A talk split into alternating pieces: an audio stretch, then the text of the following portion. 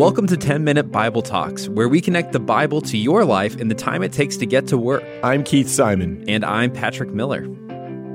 Before we hop in, I want to tell you what we are going to start doing in January. Starting right at the very beginning of January, we are going to read through the Gospel of Mark together. And our goal is that people who are setting goals would join us. I just find that at the beginning of January, a lot of people say, I want to start reading my Bible for the first time, or I want to start reading it again, or I just want to read it more. And that's a great aspiration. Maybe you're thinking that for yourself. And so I hope you'll join us as we read through the Gospel of Mark. We actually will have. It's really cool. It's called a guided Bible reading plan. It's a little devotion. It has three devotions in every single week, and it walks you through questions that not only explain Mark to you, but help you apply it to your life. But here's the key if you're listening to this, you're doing something already in your life to get the Bible into your life. But my guess is that you have a friend or maybe a spouse or a parent or a coworker who would love to be in the Bible, but they're not going to do it unless they have a friend to do that with. Why don't you think about that person and invite them to not just listen to 10 minute Bible talks, but to download that little devotional and begin making this a new habit, a new goal in their life starting right at the beginning of the year. Uh, we have links to that in our show notes. I'm an amateur meat smoker. Let's just go ahead and underline amateur. When I started, I was all about checking thermometers, grate temperatures, internal temperatures. But as I got more experience, I started to look at the meat. I would touch it and I'd be able to just by touch decide whether or not it was ready for the next step. I thought that I was pretty advanced in my uh, smoking techniques until I heard about Tootsie. Tootsie is a real life person who's on the show Chef's Table BBQ. I actually think she might be in her 90s, but she spends every day working her tail off roasting hogs in pits. Now, the line to her restaurant is almost always several hours long, which tells you something. This stuff is good. Now, it's kind of funny. As you watch the show, you can tell that the producers are trying to get her to share her secrets. How does she make this amazing pork? What temperature are the pits? How long does she roast it for? And she finally says, Look, there's no secrets. I'll tell anyone and everyone what I do but I can't answer your questions. I just know the temperature by feel, by touch. She knows that the hog is done just by looking at it, by smelling it, by touching it. She can't explain how she knows. It's in her muscles, it's in her fingertips, it's in her nose. She just knows it in her 90 year old bones. She said that if you want to learn how to do what she does, just come down there, take a job, and spend a few years roasting hogs with her, and she'll teach you. I want to be Tootsie.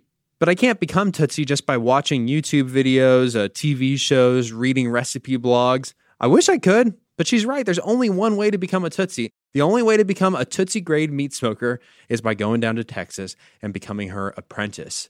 I'd have to watch and learn and try and fail at her side again and again and again until I had hog smoke in my veins. Well, it's too bad my wife likes Missouri. We will not be going to Texas anytime soon. Apprenticeship it feels like something from a past world, but it's really not. Apprenticeship is just about following someone so closely that their mind becomes your mind. Their way of seeing becomes your way of seeing. Their speech, your speech. Their behavior, your behavior. Their attitude, your attitude. Their abilities, your abilities. Jesus knew all about apprenticeship. His dad taught him construction in stone and wood, and he likely trained some of his siblings in those same skills. But that's obviously not what the Gospels focus on. In all of them, it becomes clear that Jesus had a traveling group of at least 72 companions, and he called them his disciples. But of those 72, he calls 12 of them to follow him most closely. Now, we can be honest. Disciple is kind of a weird word these days. You only hear it in Christian circles, and it doesn't quite get across the right idea. The Greek word for a disciple is mathetes, not mathletes, although that is kind of what it sounds like. Different thing. A mathetes was a student. And in some senses, these disciples were students in the Jesus school. But in those days, becoming the student of a rabbi wasn't about waking up and going to class. A student of a rabbi was expected to follow him everywhere, to travel with him, to eat with him, to be in his life constantly. They were expected not just to download ideas and information, but to learn their rabbi's way of life, to learn from their rabbi's actions. In other words, this wasn't Jewish college, it was an apprenticeship. What about all the teaching Jesus does? Well, in those days, rabbis didn't write down their teaching. They passed them on orally, and their apprentices were expected to memorize their teachings from top to bottom. I mean, can you think of a deeper way to ingrain your thought into someone than that? That might sound impossible for modern people, but that's largely because we have flabby memories. Ancient people didn't have paper to keep notes, they didn't have the internet or Google to look up questions, and so they had to use powerful memory techniques to commit large chunks of information to long term memory. Jesus seems to follow this exact same pattern. We know that he was an itinerant preacher, so he probably repeated past teachings and sermons in all different kinds of settings. This is all over the Gospels, by the way. The sermon that Jesus gives on the side of a mountain in Matthew looks really similar to a sermon that Jesus gives on a plain in Luke. The point is that his apprentices were exposed to his teaching over and over and over again constantly, and they were expected to learn it in all of its variations. They were to master the art of thinking and being and speaking like Jesus.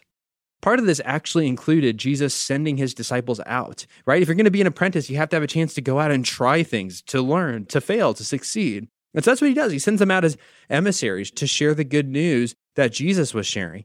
God's kingdom is breaking into the present. When they go off, and we see this in places like Matthew 10, they do Jesus stuff. They heal people, cast out demons, and teach. And when they're done, they'd all gather back together and debrief. Sometimes it went well. They're like, wow, this was awesome. And other times they blow it. They're like, we really couldn't accomplish what we were supposed to. Jesus was apprenticing them. In many ways, he looked a lot like contemporary rabbis, except for two big things. First, Jesus spoke and acted with power. His miraculous deeds made him stand above the crowd. But beyond that, he actually taught on the basis of his own authority, not on the authority of past tradition. Second, Jesus included women in his band of disciples. This was not something that any rabbis did at the time. For example, Mary and Martha both appear to be a part of his crowd of disciples, of apprentices. In fact, at one point, Mary gets frustrated with Martha because she's learning from Jesus at his feet rather than helping Mary serve the men. Jesus doesn't have any time for this. He turns to Mary and says, No, Martha's chosen the better thing. Leave her alone. I find it so interesting that when you read the Gospels, you quickly gather that Jesus spent most of his time apprenticing people. He wasn't a military leader like David, he wasn't a missionary church planter like Paul, he wasn't a resplendent king like Solomon. He was an itinerant preacher who invested three years in apprenticing a group of 12 people very closely. Why would he do that? I mean, of all the things that God could spend his three year ministry on earth doing, why does he do that? Could it be because this is what he wants for all of his followers? Could it be that he wanted to maybe set a pattern for the rest of us? What if he was trying to say that giving him our allegiance, it's more than just intellectually affirming a set of right ideas. What if he was trying to say that he wants all of us, every single one of us, to be his apprentices, to get the Jesus way of life into our bones, our muscles, our blood? So, have you committed yourself to becoming an apprentice of Jesus?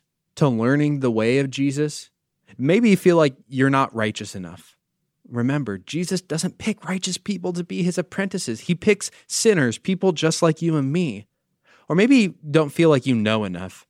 Remember, Jesus didn't pick the best students at synagogue school, he picked everyday fishermen. Or maybe you feel like you've tried and you've blown it and he would never, ever have you back. But you got to realize that's true of all of his apprentices. They were proud, but he had them back. They were violent, but he had them back. They abandoned him, but he had them back. They denied him, but he had them back. Jesus isn't looking for perfect apprentices. He's looking for apprentices who are teachable because they know that they've got a lot to learn and a lot of growing to do. Today, come to Jesus humbly, know that he receives you, and become his apprentice.